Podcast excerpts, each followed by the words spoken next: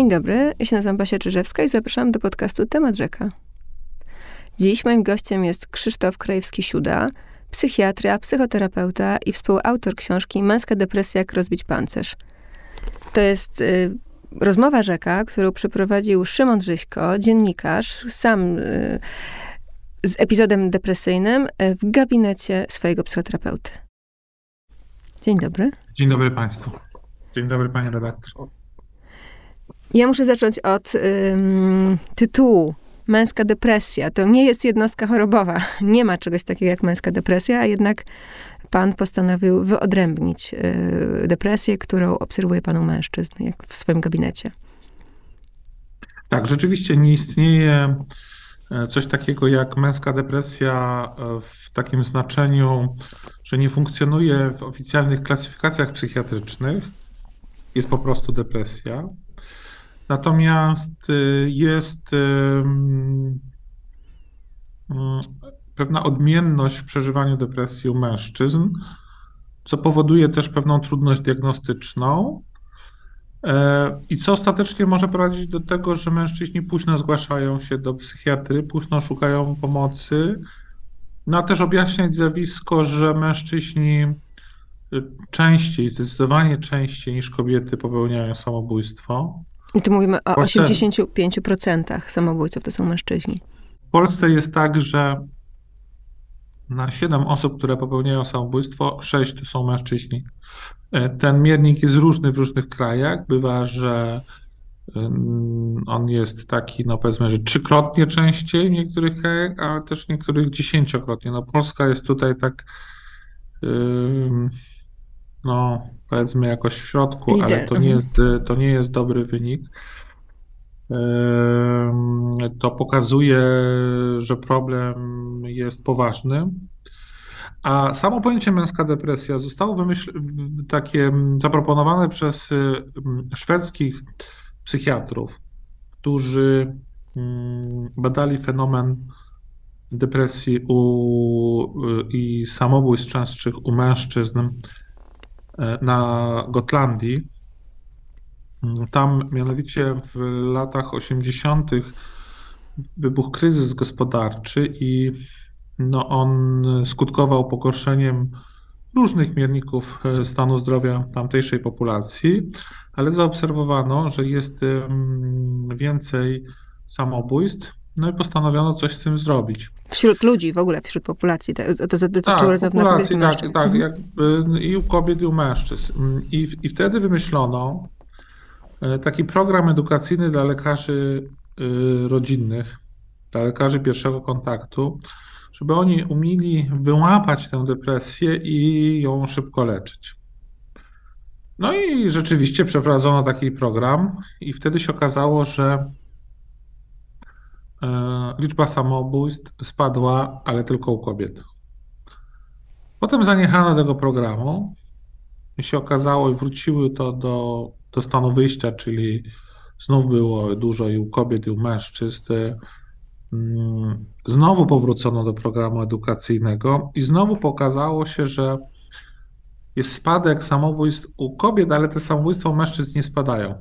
I to dopiero stało się takim mocnym impulsem do tego, by zastanowić się, że być może depresja inaczej wygląda u mężczyzn niż u kobiet i że te klasyczne kryteria rozpoznawania depresji no, jakoś słabiej działają wobec mężczyzn. A żeby rozpoznać depresję według tych kryteriów, jakie dzisiaj mamy, to trzeba mieć dwa z trzech głównych objawów, Czyli jest... obniżenie y, nastroju, ahedonia, spadek napędu. To są te trzy tak, główne kategorie. Trzy. Tak. I jeszcze dwa z dodatkowych to mogą być zaburzenia snu, nadmierna senność albo bezsenność. To mogą być y, zaburzenia apetytu, że ktoś no, traci ten apetyt albo ma Ale większy. jeszcze muszę pana na chwilę zatrzymać, bo e, mhm. umyka nam bardzo ważny element. Jeśli niewinna jest natura, to winna jest kultura. To znaczy mężczyźni, którzy poddają, których organizmy i mózgi poddawane są, są tym samym procesom biochemicznym, co e, mózgi i ciała kobiet, reagują inaczej nie dlatego, że ta choroba przebiega inaczej, tylko dlatego, że oni są opakowani e, kulturowo innymi normami, e, mają inny kontakt z emocjami i inaczej odnajdują się w sytuacji tego kryzysu wywołanego chorobą. Mm, I mm, wnioski. No, znaczy, mhm. Tak. I wnioski y, z, z, tego eksperymentu gotlandzkiego doprowadziły do powstania takiej 13-stopniowej skali, w której zaczęto diagnozować nietypowe objawy mężczyzn. Proszę powiedzieć, czym one się różnią? Ja powiem jeszcze w uzupełnieniu, że y, to nie do końca jest y, kwestia tylko kultury. Oczywiście ona jest ważna, ale są też czynniki biologiczne. Znaczy mózg mężczyzny jest inaczej zbudowany niż mózg kobiety, inaczej jest zbudowany hipokamp, mężczyzna jest z natury bardziej nastawiony na działanie niż na przeżywanie, krócej jakby mm, e, e, zatrzymuje różne takie negatywne e, mm, emocje czy przeżycia, wolniej jakby powiem kolokwialnie przeżuwa mhm. i ma też, wydaje się, silniejszy mm, układ serotoninologiczny, czyli powinien być bardziej odporny na depresję. Y, I być może tak jest, to jest jakaś, jakiś czynnik biologiczny, ale oprócz tego oczywiście są czynniki kulturowe, że, typu wychowanie, że, że mężczyzna no, nie, nie wypada, by okazywał negatywne emocje i tak dalej, i tak dalej. To jest cały taki oczywiście bagaż, więc to są jakby dwie grupy czynników, obie są ważne, a ta różnica jest taka, że mm, mm, depresja może przebiegać u mężczyzny w sposób taki zamaskowany, nie od razu widoczny, że często u mężczyzny depresja zaczyna się od nadmiernej drażliwości, że wszystko go denerwuje, łatwiej się irytuje w sytuacjach, które wcześniej nie wyprowadzały go z równowagi. E, ponadto podejmuje ryzykowne działania, można powiedzieć, że autodestrukcyjne, ma większą skłonność do uzależnień, zaczyna pić więcej alkoholu, palić marihuanę, masturbuje się kompulsywnie, albo też nagle zaczyna bardzo dużo biegać. Mhm. Nie chodzi o to, że w bieganiu jest coś złego, tylko że. Zatraca się w działaniu. Mm, tak, tak. On y, jakby tymi różnymi działaniami, które podejmuje, e, próbuje zneutralizować trudne emocje. My nazywamy to działaniami acting outowymi. On próbuje jakby uciec od tych emocji, um, próbuje sobie jakoś poradzić, no właśnie właściwy dla siebie sposób, czyli taki skupiony na działaniu.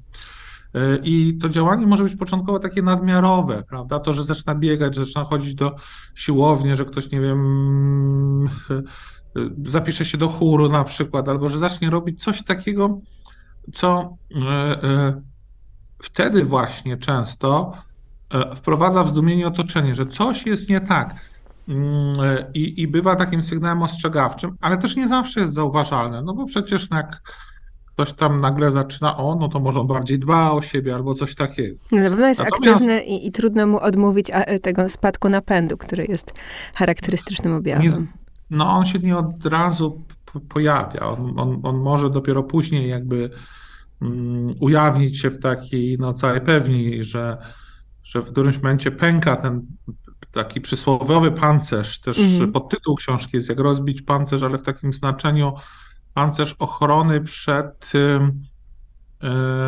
no, dopuszczeniem do siebie trudnych emocji i no, też uznaniem, że mam problem, że może warto skorzystać z pomocy. I może tutaj jest mm. właśnie ta różnica między płciami, że depresja u kobiet sprawia, że one znikają ze świata, rozpuszczają się, wycofują, stają się niewidoczne, e, a mężczyźni cały czas trwają, tylko właśnie obudowują się tym pancerzem, są te, te, teflonowi e, i, i, i, odcięci od świata, z którym, w którym jednak cały czas operują. Czy, czy można takie porównanie przywołać? Myślę, że to jest bardzo dobra metafora. Kobietom jest łatwiej mówić o swoich emocjach, e, łatwiej jest e, się nimi dzielić e, z otoczeniem i też przez to szybciej szukają pomocy. W związku z tym szybciej wdrożone leczenie no, zapobiega rozwojowi tej no, choroby. Dzisiaj nie używamy określenia choroby w międzynarodowych klasyfikacjach, mówimy o zaburzeniach depresyjnych, to ma swoją rację. Nie dlatego, że chcemy jakoś mam um, bagatelizować znaczenie depresji, ale też może dlatego, żeby to nie zabrzmiało stygmatyzująco, dlatego że no, są różne jakby postaci depresji. Tutaj myślałem o takich, takim podstawowym podziale na, na taki przebieg łagodny, umiarkowany, ciężki, mhm. ciężki z zaburzeniami e, psychotycznymi. Mm, I oczywiście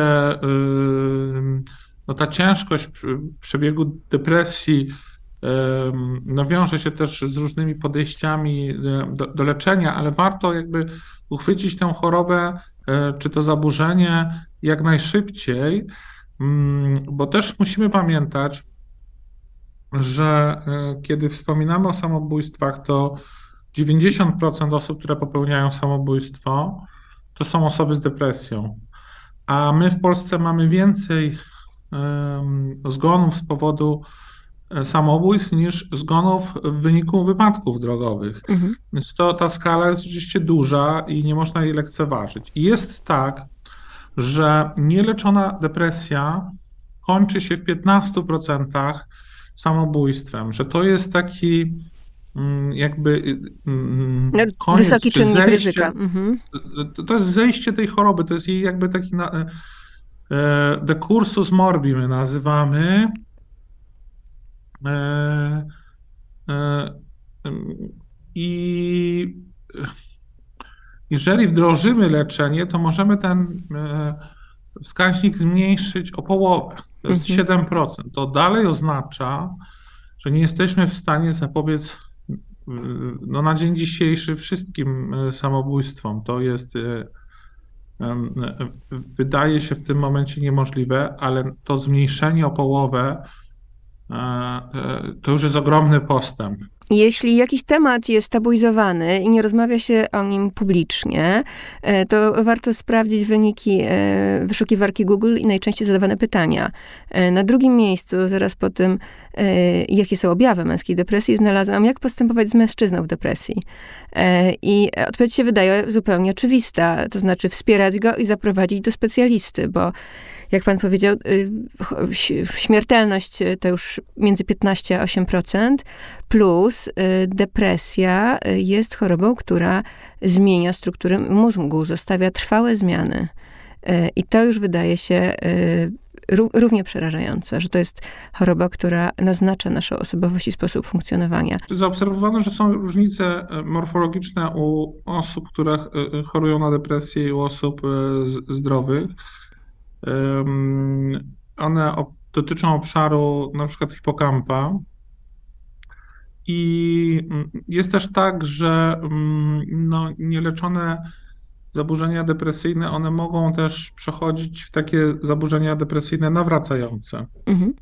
Dlatego warto, e, jak tylko mm, no pojawiają się objawy depresyjne, one trwają odpowiednio długo, czyli co najmniej dwa tygodnie, no to należy szukać pomocy. Niestety jest tak, i to podkreśla każdy podręcznik psychiatrii, że jak mężczyzna się zgłasza do psychiatry, to już najczęściej jest epizodzie ciężkim depresji. Najczęściej przeprowadza partnerka, prawda? Albo córka. Najczęściej taką osobą, e, takimi osobami, które sięgają po pomoc, jest najbliższe otoczenie i to są kobiety. Tak. Jakieś, mm, no przynajmniej z mojej praktyki wynika, że jakieś 60% e, przypadków e, mm, męskiej depresji to są osoby, które były są mężczyźni, którzy byli rejestrowani przez e, kobiety. Dlatego książkę, którą napisaliśmy z redaktorem Szymonem Żyśko, adresujemy nie tylko do mężczyzn, ale także do pań. Jeżeli y, panie zauważają w swoim otoczeniu panów, którzy no, zachowują się w jakiś dziwny sposób, stają się właśnie nadmiernie drażliwi, wchodzą w konflikty, E, podejmują ryzykowne działania, e, objawia się u nich skłonność do uzależnień, to, mm, no to warto sięgnąć po tę książkę i zobaczyć, co tam proponujemy, bo ona zawiera też sporo takich informacji praktycznych, jak przygotować się do wizyty u psychiatry, czym jest psychoterapia, do kogo pójść najpierw, Mhm. Czy do psychiatry, czy no do właśnie, to, to, może wróćmy do tego etapu leczenia. Mówi pan specjalista, psychiatra i to, to jest lekarz, który może um, spotykać się z pacjentem co pewien czas, na przykład zalecić e, farmakologię, a, ale drugim e, lekarzem, który, właściwie drugim specjalistą, który powinien w, w tej e, drodze wychodzenia z choroby uczestniczyć, jest psychoterapeuta. I pisze pan w książce, że to powinny być dwie osoby dopełniające się wzajemnie.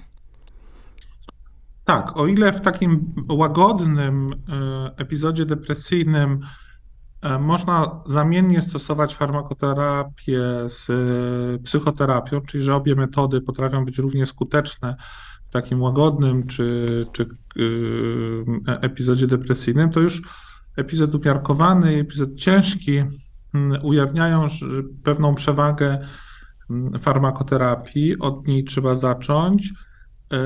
Psychoterapia oczywiście ważna. Ja często tłumaczę pacjentom, że nie będziemy skakać na jednej nodze, tylko z tego kryzysu wychodzić na dwóch nogach, mhm. czyli korzystać z farmakoterapii, z psychoterapii, ale, i tutaj się upieram, polecam, by najpierw pójść do lekarza, a dopiero potem do psychoterapeuty. Czyli do psychiatry. Mhm.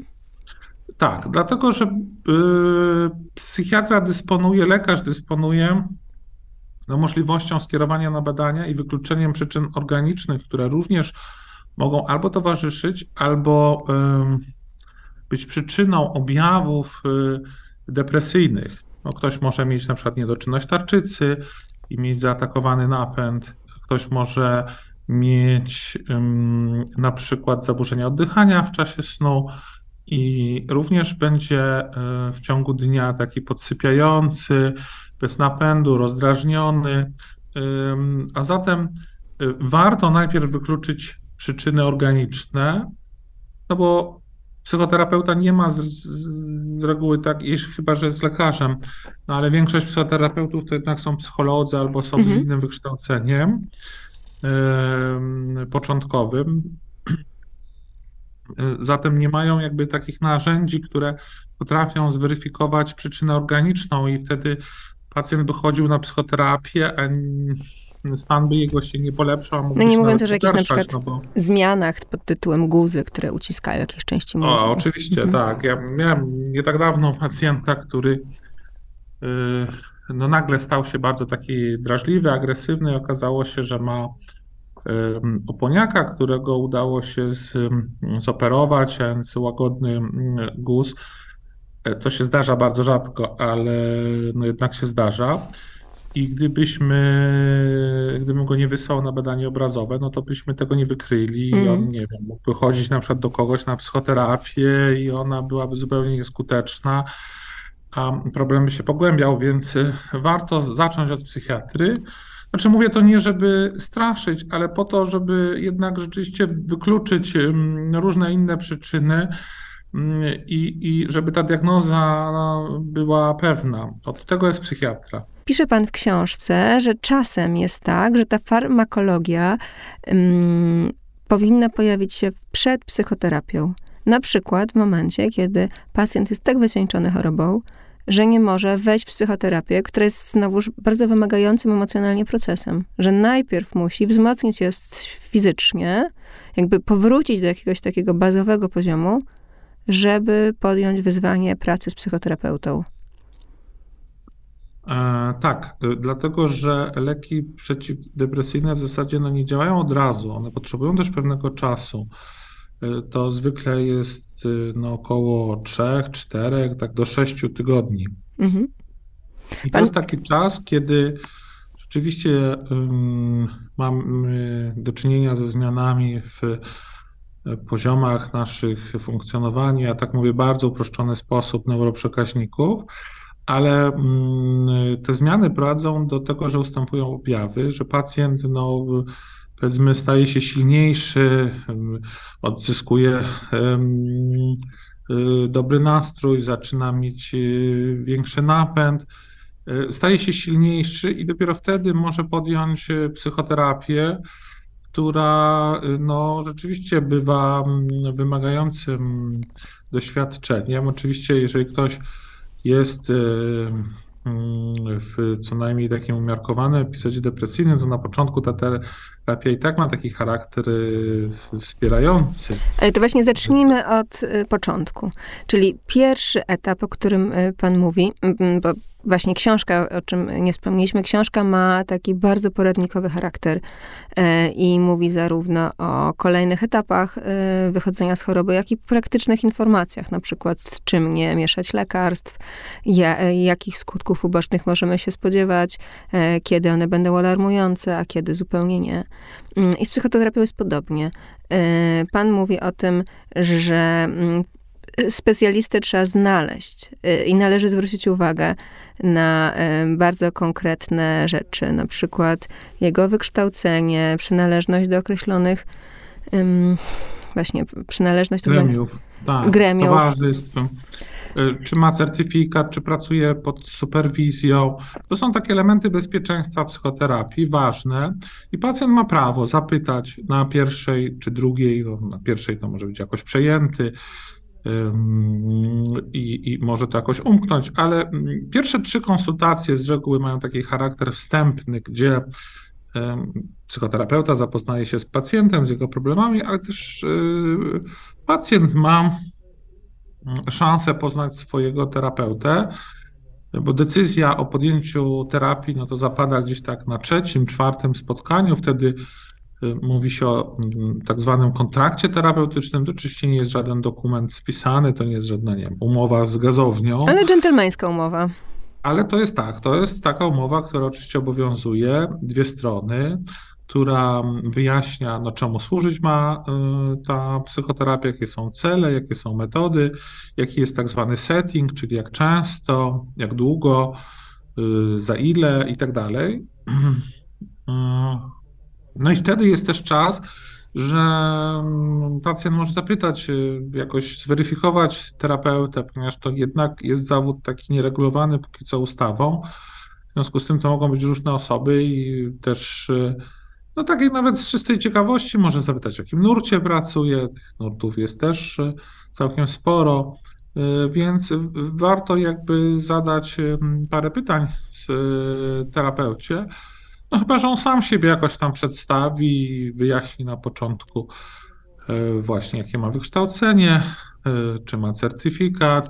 Psychoterapeuta to, to jest taka osoba, z którą będziemy pracować kilka miesięcy albo lat e, i w jakimś stopniu powinniśmy ją lubić.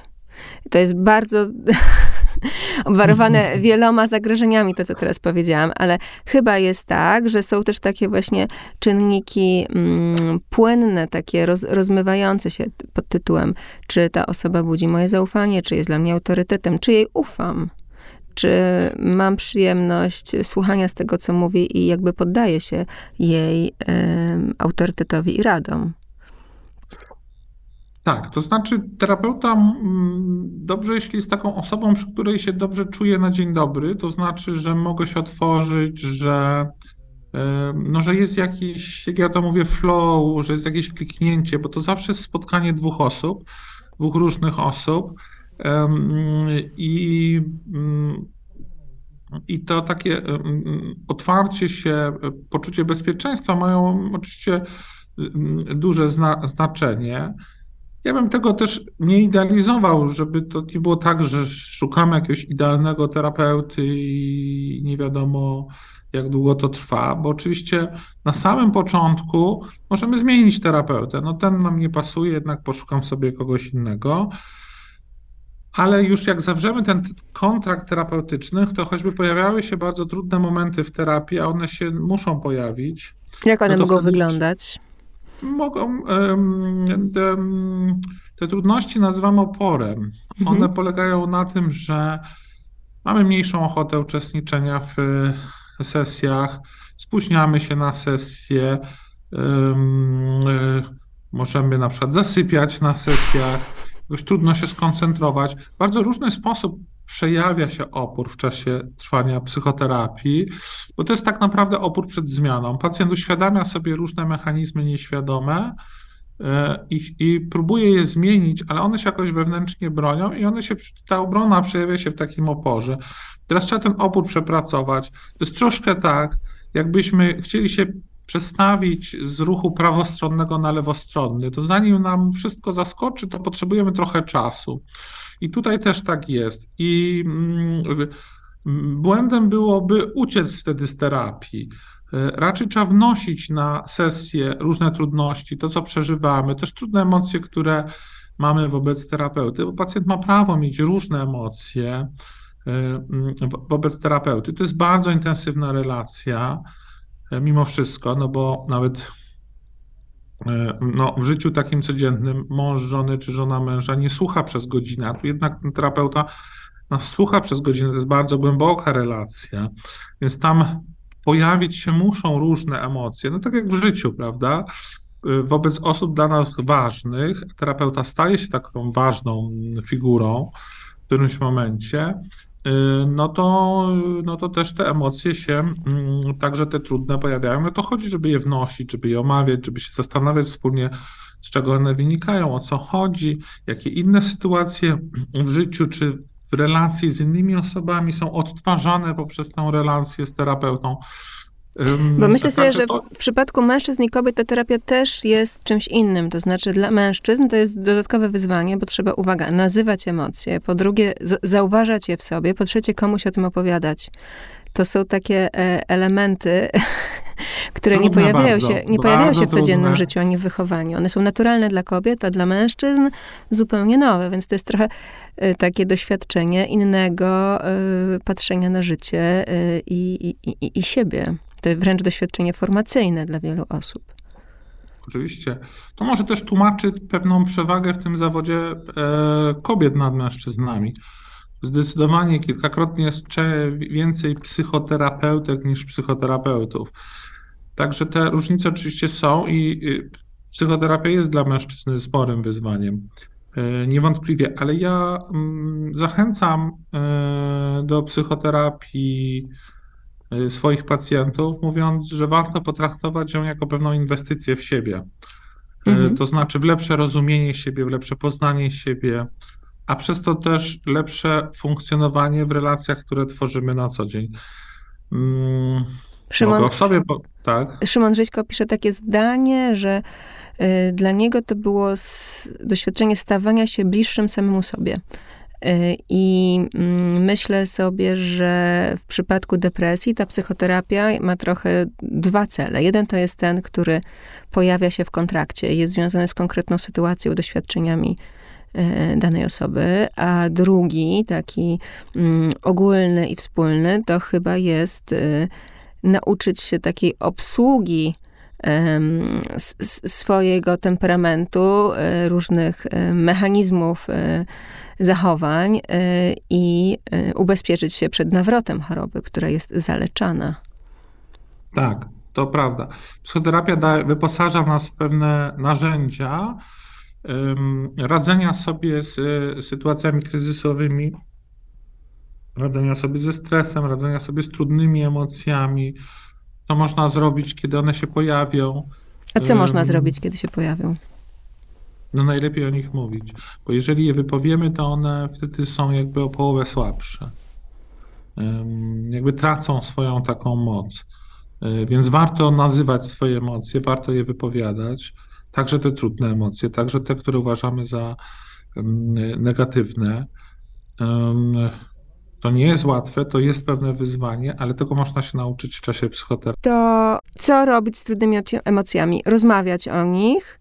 Po drugie, dystansować się od nich też, prawda? To znaczy łapać inną perspektywę, przyglądać się e, z, z pod różnymi kątami.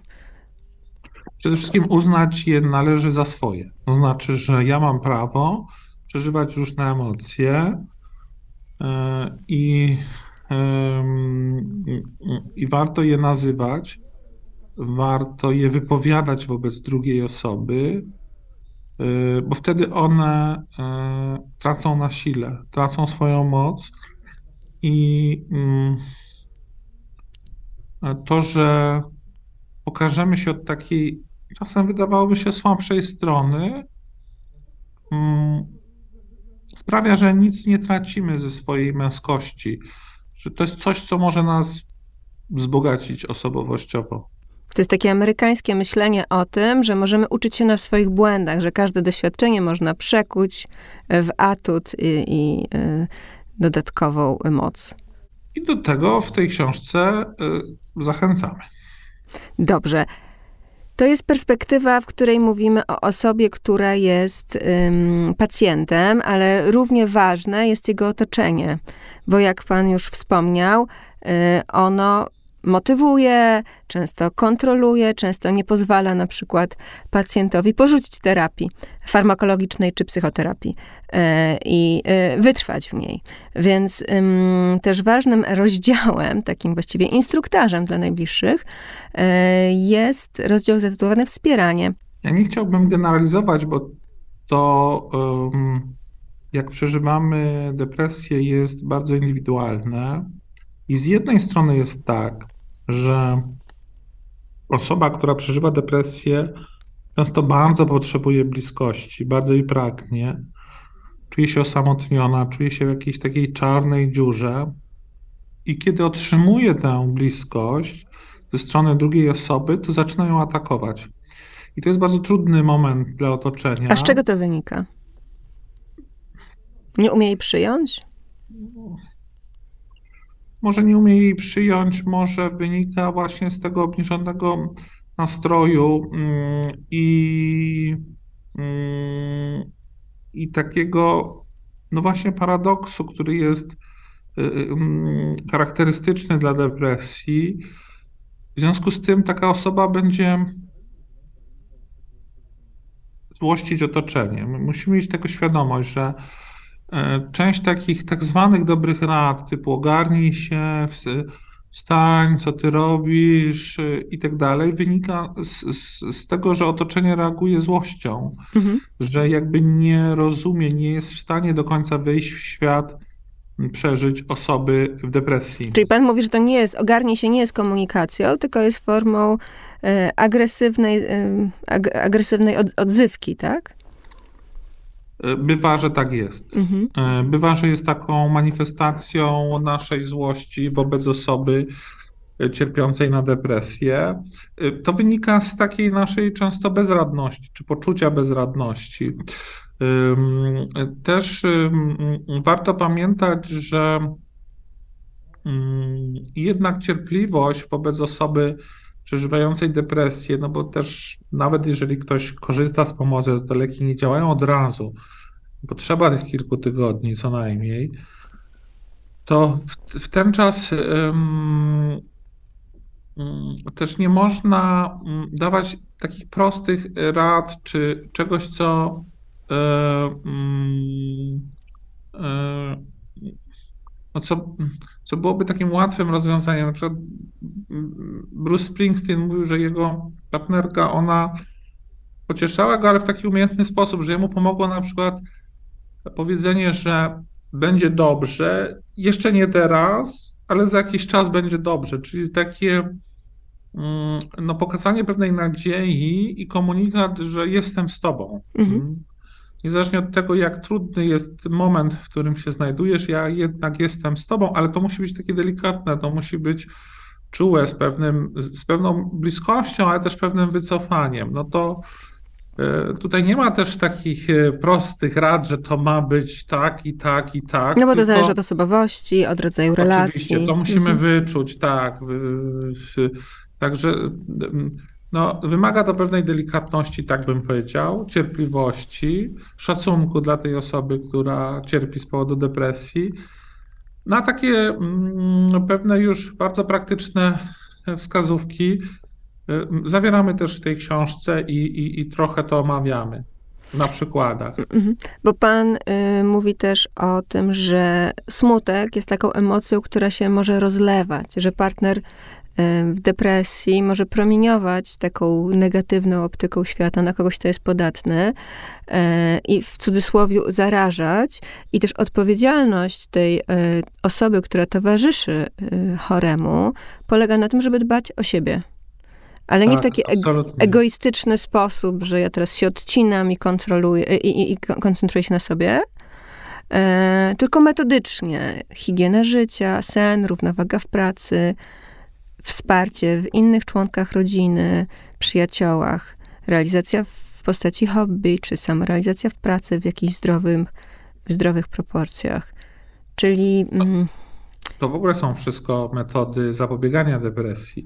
Mhm. Musimy, y, musimy no, zwrócić uwagę na tę profilaktykę depresji, na tę, tę równowagę właśnie pomiędzy pracą a życiem prywatnym i relacjami, jakie tworzymy i snem.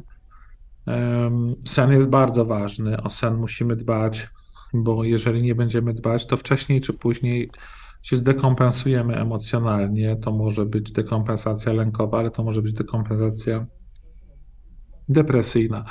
Także no, ten ratownik w cudzysłowie, ktoś, kto towarzyszy osobie cierpiącej na depresję, no też musi wtedy szczególnie o siebie dbać. W depresji mogą pojawiać się rozstania. To znaczy, ktoś może poczuć się wyczerpany walką i stracić nadzieję. No i to jest y, wielka odpowiedzialność, y, o której pan też pisze. Ja myślę, że osoba, która towarzyszy osobie, jest bardzo blisko osobie y, cierpiącej na depresję, no może też skorzystać z psychoterapii. Nie takiej pogłębionej, nie takiej, gdzie tam by się rozgrzebywało wszystko, nie wiem, od dzieciństwa, ale takiej wspierającej.